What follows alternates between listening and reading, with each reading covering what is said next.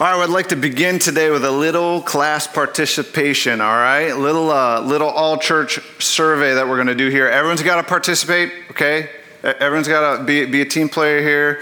Rochester campus, Webster, Webster, I'm counting on you. You better participate wholeheartedly in this. If you're watching online or on TV, I expect you to participate as well. Just a simple survey. If you agree, hand up. If not, keep your hand down.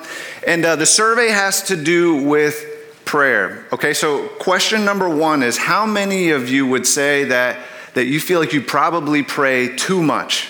Hands, hands up. Anybody? Any, any, any takers here? Okay, I see no hands that, that are, are in the air currently. Okay, question number two is all right, how many of you would probably say, you know what, I could probably pray a little bit more than what I do right now? Like I, I could I could make some improvements. Okay, Vast majority of hands. All right, there are a few people that didn't raise their hand. They're like, I'm not sure what's going on here. Like, what, what's happening? or maybe you have found the perfect amount to pray. That could be the option. Like, you have found that like sweet spot and a third category in our survey. No need to survey you. Congratulations, that's great. But um, you know, it's interesting, right? This survey, and if we would have changed the questions right, the answers probably would have looked a lot different, right? If the survey was about eating, right, our, our answers would have looked quite a bit different, or worry, or shopping probably would have been a different display of hands. And today, what we're going to be doing is we're going to be looking at this next section in the Sermon on the Mount, this incredible, amazing sermon that Jesus has given. And he's going to talk to us today about prayer. And I truly believe that if we can embrace and understand what Jesus is going to teach us today and the implications of what he's going to teach us today, we might actually pray too much if that were even possible. But I think a problem that we have with prayer is there's some misconceptions or there's some gaps or some experiences even with prayer that make us I guess, not fully understand or grasp what the Bible and what Jesus has to teach us or to tell us today. And so that's my hope is that we'll have a greater understanding of what prayer truly means. So we're jumping right into it. Matthew 7, I would encourage you grab your Bible, turn there, however you access God word, God's word. I would encourage you to have that in front of you. If you're using one of our Bibles at one of our campuses, you can turn to page 788. Jesus continues in his sermon here, and he says this in verse 7. He says, Ask and it will be given to you, seek and you will find, knock and the door will be open to you. For everyone who asks receives, and the one who seeks finds, and to the one who knocks, the door will be opened. Which of you, if your son asks for bread, is going to give him a stone? Or if he asks for a fish, would give him a snake? If you then, though you are evil, meaning we're all sinners, we're all sinful, if we know how to give good gifts to our children, how much more will your Father in heaven give good gifts to those who ask him. So, here in these verses, we see this invitation of Jesus to his followers. And he's inviting us to something. He's inviting us actually to pursue God. And he's inviting us, though, to pursue God in a particular type of way. He's inviting us to pursue God as this good, generous Father who desires to give good gifts to his children. And he's inviting us to pursue him through prayer. Now, and here's the amazing reality of the gospel. The, the story of the gospel is that God first pursued us while we were still his enemy, while we were still sin, sinners. He pursued us. And the beautiful implication of the gospel is, is that when we accept the gospel, we transfer our trust from ourselves to Christ and what he accomplished for us. We now enter into a relationship with God. And every relationship involves mutual pursuit. Every relationship involves mutual pursuit. I remember when Emily and I first were dating. In fact, we had just passed our one year anniversary uh, of dating. This was like 18, 19 years ago. And uh, I'll remember, I'll never forget, we had just passed our one year anniversary and we kind of hit this rocky spot in our relationship where we just weren't connecting um, or communicating with one another um, in the way in which we did when we first started. And so we were hitting some tension and we're having this conversation and a discussion. It was really a fight. Like we were like having a fight and like going back and forth. It's your fault or it's your fault if you would do this and going back and forth. And I'll never forget. My wife just kind of stops and she just said, You need to pursue me. Now she may not have like bobbed her head like that, like that. Emphasis is mine there on that one. But uh, she said, You need to pursue me. And you don't pursue me the same way you did a year ago. And she was right. I needed to step up my game. I wasn't pursuing her in the way in which I should have been. You see, she understood every relationship involves mutual pursuit. And Jesus here, he is inviting us as people who have been pursued by God and now in relationship with him through Christ that we are now to pursue God through prayer. Look at the language Jesus uses here in this text. The verbs that he uses, they are all pursue type of verbs ask, seek, knock. Jesus says we're to be asking, seeking, and knocking. This is engagement language. This is pursuit language. This is intentional language. Words of action about how we're to be pursuing God, of asking, seeking, um, and knocking. But I think part of the problem, though, when it comes to prayer and with us and prayer, is that for many of us, kind of the lens in which we view and think about prayer is just simply a way to get what we want. It's just a way for me to get what, what I want, which is part of the problem with us in prayer. And we predominantly just view prayer as this way to get what we want from God. But what if God's purpose is different? Maybe God's view of prayer is different. Maybe it's a way by which God gets what he wants for us. After all, the last chapter, chapter six, um, Jason actually a couple weeks ago taught on the Lord's Prayer. And we learned that in the Lord's Prayer, Jesus was teaching us how to pray. How did he teach us how to pray? Our Father who art in heaven, hallowed be your name. My kingdom come. My will. Be. No, no, that's not right, right? It's your kingdom come, your will be done. In other words, Jesus taught us in that prayer that, that the, through the Lord's Prayer, He was teaching us that prayer is a means by which God gets His stuff done. And part of the problem with us in prayer is that we view it as a means by which we get what we want from God. My kingdom come, my will be done. God, you do it for, for me. But prayer is not meant to be a particular means to our ends. It's uh, meant to be a means to which God achieves his purposes. And God's purposes in our lives are many, and they are, they are numerous. And this is Jesus' big purpose in this passage is that because of the cross that we've been brought into relationship with God, his big awesome purpose is to bring us back to himself in daily dependence on him, a loving relationship. And that's what prayer is. Prayer brings us back to God through a daily dependent relationship with him. That's God's purpose. And so he's going to use prayer to achieve his purpose of us being in daily dependence and in a loving relationship with him. And if you if you think about it that purpose of relational connection with god that that's why prayer might actually exist. If, if you've ever done any basic bible study on the attributes of god you quickly begin to realize prayer doesn't make a whole lot of sense right? Just think about some of the big attributes of God. Think about the omniscience of God, the omnipotence of God, and the sovereignty, right? We'll just take those three. Those are big words. Omniscience of God, it just means He's all knowing. He knows all things all the time. So if He knows all things all the time, why do we need to pray? In fact, in chapter 6, right before Jesus walked through the, the Lord's Prayer, he even told us, Your Father knows what you need before you even ask. Well, if my Father knows what I need before I even ask, why do I need to ask if he is all knowing? Think about the omnipotence of God, that God is all powerful. Well, if He's all powerful, then why do I often feel as though I'm helping God along in and through my prayers? He's all powerful, He's got this. If He's sovereign, which the Bible clearly teaches God is sovereign from beginning to end, He is sovereign. That's to say that God knows what He is going to do. And he's going to do what he wants to do. And you are never going to get God to do something that he doesn't want to do. So if he's sovereign, why do we pray? So, logically, even theologically, prayer sometimes doesn't seem to make much sense. But if you think about it relationally, prayer starts to make a whole lot more sense. Because prayer is more than just getting what we want or getting God to do what we think He ought to do. Prayer is this loving gift from our good Father by which we are invited to get to know and to experience Him and to be formed by, by Him. And that's his purpose, that we would know him and experience him and be formed by his love. Prayer is meant to do that. And that's what Jesus, his invitation is to us here today.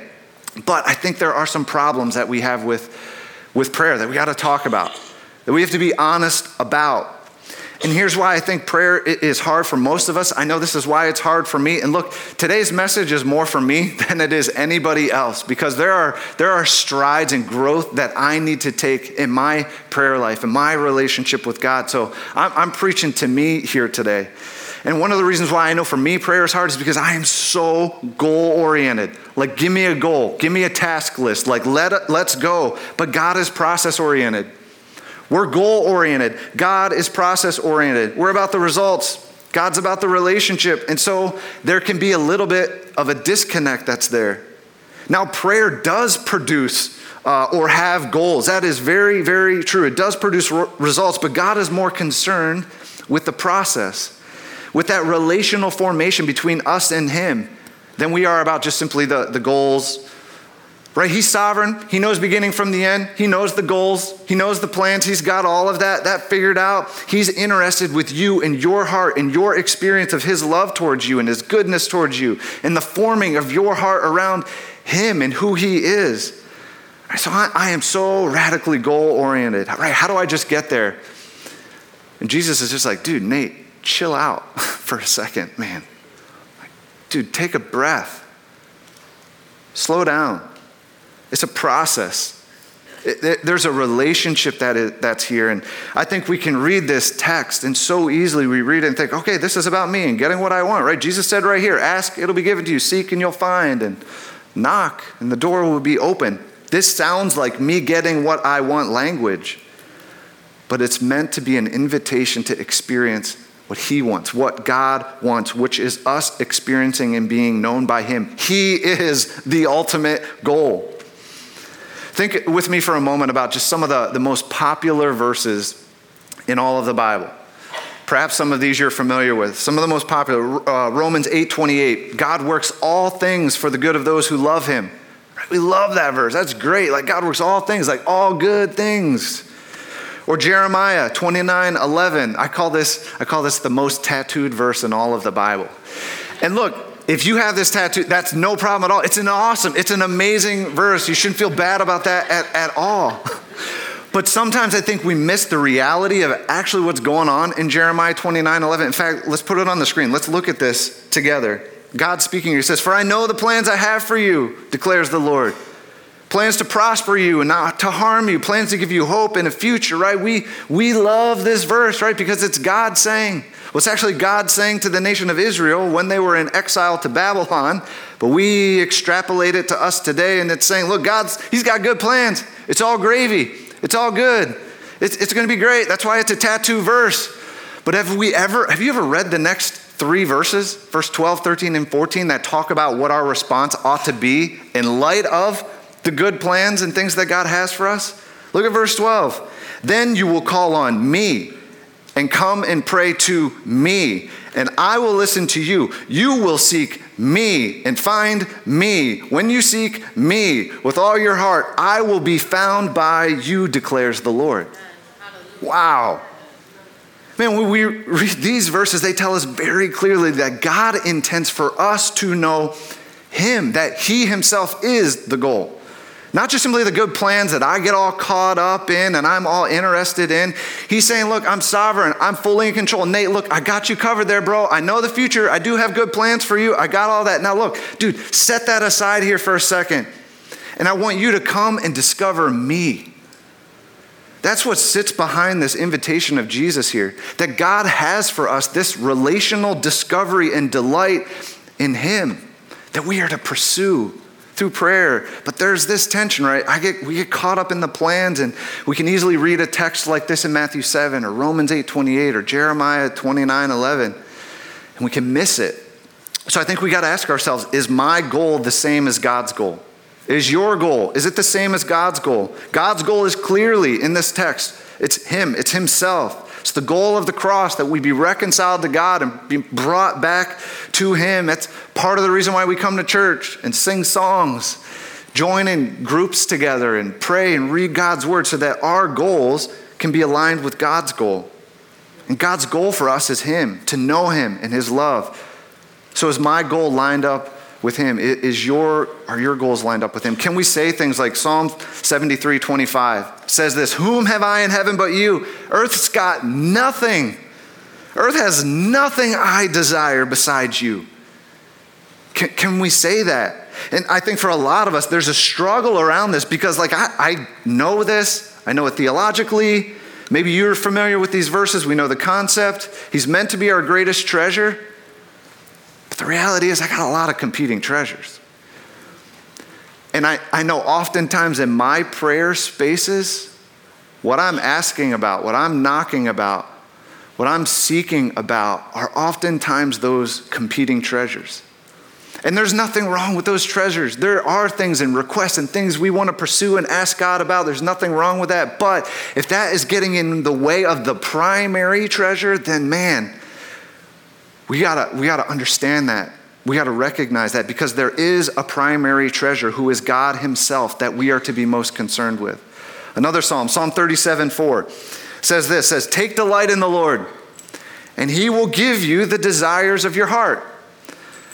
Now, again, right, if we miss this passage or misunderstand the concept here, right, that's about my kingdom, you know, my will be done, and God, come on, meet my needs, all good. He knows the plans that He has for me. We're going to see and we're going to miss this verse. We're going to read it incorrectly. Again, we'll just view God as like a genie in the bottle. It's a means by which we can get whatever we want, right? Delight yourself in the Lord. He'll give you the desires of your heart, right? Whatever you want. I don't think that that's what this verse means, though. I think it means if we learn to delight ourselves in the Lord, and who He is and His love and what He has done for us, what will happen is He will begin to place new desires, deeper desires for Him, to know Him and be known by Him. And this is Jesus' invitation to us here today. This process of asking, seeking, and knocking is this process by which we actually become surprised to the desires of our heart. You know, the amazing thing about prayer is that there's no bad prayers, there's no wrong prayers, there's no dumb prayers. If you are praying, God is working.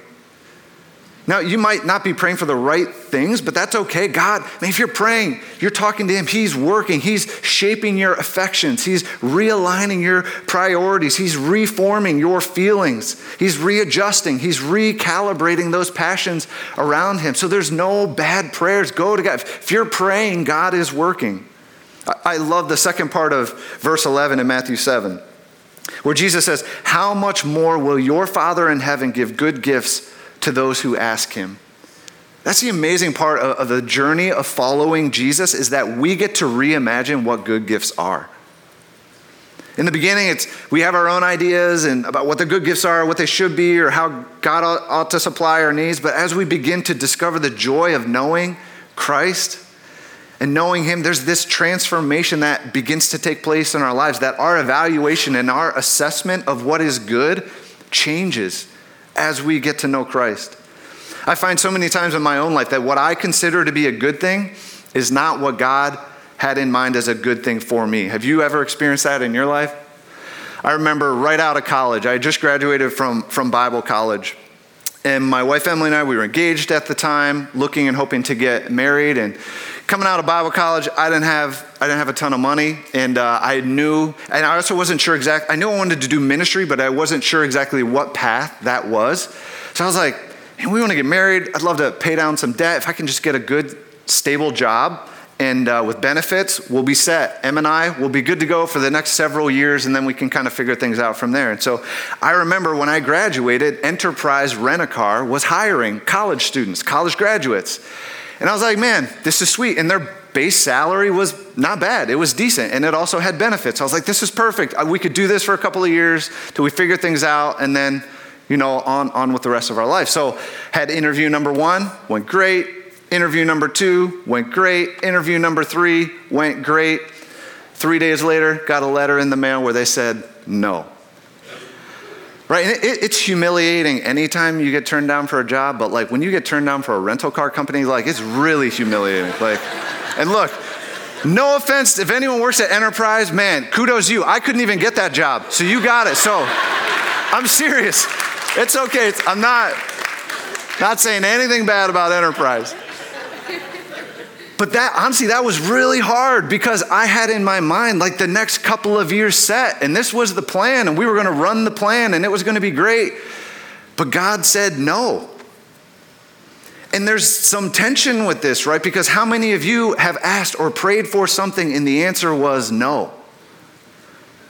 All of us, to one degree or another, probably have experienced this. We've, we've prayed and we've asked God, maybe even in light of these verses here in Matthew 7 and God responds with no. or not yet, or it hasn't even been answered yet. And I think this is part of our experience with prayer. We got to talk about, we need to be honest about. It's one of the reasons we doubt prayer, prayer don't pray at all. One of the reasons we have problems with prayer is because sometimes the answer is just no. And no answers create doubt, they create a gap. And it can create this gap between us and God, deep feelings of relational distance. Here's another psalm, Psalm 102. Listen to the language of this psalmist as he's pouring out his heart and emotions to God. Verse 1, he says, Hear my prayer, Lord. Let my cry for help come to you. Don't hide your face from me when I'm in distress. Turn your ear to me when I call. Answer me quickly. Do you feel the pain there? Do you feel the emotion, the, dist- the distress of like, I'm in a rough spot. God, where, where are you? Look at even some of the direct language he uses, like, turn your ear to me, answer me quickly. In other words, Lord, you're not doing anything. It's been too long without a response. I'm in this deep place, this deep distress, and you feel absent. Are you even hearing me? Have you ever felt like that? Maybe you even find yourself in that season right now where life is bearing in. There's some struggles and trials right now, and you're pouring your heart out to God, but it's like, God, where are you? Man, I know that there are a number of families in our church that can relate to this in a very deep way where their biggest, most desperate prayers were unanswered or answered with no. And they prayed and they prayed, and their family prayed, and their community group, everyone was praying, and they had friends around the country praying for them, and they were desperate prayers. And those prayers were answered with no. And man, those experiences with prayer can create very real disappointment in our lives. They can create deep disillusionment, even anger that affects the way that we go to God. It affects the way that we read and understand a passage of Scripture like this. I've sat with families in our church that have experienced tremendous loss the loss of a child, the loss of a parent or a loved one way too early in life. And look, there's nothing that you can say to them to make them feel any better in that moment. There's no verse that in the moment's going to be like, okay, everything is now fine. And it's in times like that when we experience what feels like ultimate loss, ultimate ripoff, ultimate failure, ultimate no, it can be hard to go to God in those spaces. It's interesting the progression of verbs that Jesus uses here in Matthew 7. And this is just me thinking out loud and making observations. I don't know if this, this is true or not. But maybe this is why Jesus moves from asking to seeking to knocking. Like, there's going to be times in life where we're asking God for things. Then there's times like, okay, there's going to be a little bit more energy in, in, in this, and I'm going to be seeking, I'm going to be pursuing here a little bit more. Then there's going to be times, no, I am knocking. I'm pounding on the doors of heaven saying, please, God, I think Jesus gives us permission to be in any of those postures of prayer. There, and that's okay. And there's a tension there. I get it because it's like, man, is it okay for me to truly express what I'm feeling and what I'm going through right now to God? Or maybe you don't even have the language to express the hurt, the pain, the deep loss, the deep disappointment, trust broken, wounds. But yeah, sometimes that, that's the real posture of prayer especially in those unanswered moments or in those no moments. And I think it's in those deep places of disappointment and doubt, we got to lean in. We got to identify what is it that, that we're doubting. And I think for many of us, what we are doubting in those moments is the goodness of God. We're doubting his goodness, right? The passage said he's a good, generous father who loves to give good gifts to his children. Well, this doesn't feel like a good gift right now, God. Like, what the deal? This feels like a rock. This feels like a snake. And yet you say you're supposed to give good gifts. This doesn't, this doesn't feel good right now. And I, I think it's important for us to be honest in these moments, to lean in and identify what is it that we are doubting so that God can meet us there, that His Spirit can meet you there and begin to heal us in that area. I think it's also important that we understand that we are not the only ones to have no answers to our prayers. Think about the greatest no answer to any prayer in the history of the world. Who was it? It's Jesus. Jesus in the Garden of Gethsemane on the eve of the cross, when the reality of what was ahead of him was coming down heavy on him. realizing he's going to be betrayed by the people closest to him, just the, the physicalness of the, of the cross, of what he was going to have to endure. He'd be mocked, beaten, spit upon, nailed to a cross, shamed, there hanging naked, suffering, bleeding to death. But not only that, also the reality of understanding that God was going to place on him all the sins of all humanity. The spiritual weight of the sins of the world coming on him as his dad turned his face away from him. And as he faced the reality of that, we actually know Jesus prayed three times. He prayed three times to his father, to the father of like, can we run another play? Is there another option? Mark 14, 36, look at what he says. He says, Abba, Father. That word Abba is significant. It's like deep personal intimacy. In fact, still today, Jewish children will use that word to talk to their dad, to speak to their dad in Jewish cultures today. So this is deep person. This is Jesus saying, Dad, you can do anything. Every, everything is possible for you. Take this cup from me. Is there another way to save them? Some, some other way. Yet, not what I will, but what you will. This was Jesus' desperate prayer in the garden, facing the reality of what was ahead of him, saying, God, is there any other way? We're told that this prayer was so desperate that Jesus sweat great drops of blood. He was so distressed that the pores of his skin were losing blood. And his father said to him, No. And Jesus was able to say in that Gethsemane moment, Nevertheless, not my will, but your will be done. And I believe the only reason Jesus was able to say that and to survive that moment is because he was fully and utterly convinced in the goodness of his Father. And he knew his Father intimately, right? If you look at the life of Jesus, what would we see? Even in the busyness of life, ministering to the multitudes and to the crowds and to his own friends and family and disciples, he would regularly step away from that. And what would he do? He would go into the mountains and he would pray. Jesus, who was God Himself, 100% God, 100% man, we see Him prioritize relationship with the Father. He prayed and used prayer as a connection to the Father. He knew that his Father was good. And he had this intimacy with the Father that was cultivated through prayer so that in his Gethsemane moment, and look, we're all going to have Gethsemane moments, he was able to say, I trust you, Dad. Why? Because he knew that his father was good. And I think we can take and find so much comfort in that as we look at our own lives, as you look at your own Gethsemane moments that you might be in right now, that we can, we can say in the hardest places, the deepest places, the deepest disappointments, we can say in faith, because Jesus believed that his father was good, I can believe that my father is good. His plans are good. And look, that is no trite theological preacher thing. That is deep, hard fought for faith in our Heavenly Father. Jesus calls us to have and to develop this kind of faith, this kind of relationship with our Father that's cultivated through this posture of continually asking, seeking, and knocking, of going to God, even when it's hard, even when it's not easy, a faith that is developed through prayer. So, how, how have you been viewing prayer? Have you been viewing it differently, perhaps? Have you been viewing it only as just a means to get what you want? Or have you been viewing it as a way for God to get what He wants for you, for your life? And what He wants for you and for me is Him. He is our greatest treasure, and He wants us to treasure Him above everything else. So ask, seek, knock. These are words of availability. Jesus is here. He's waiting and wanting for us to turn to him and to know him through prayer. And there's always more of him to know. We can never fully exhaust this, this avenue or this prayer channel.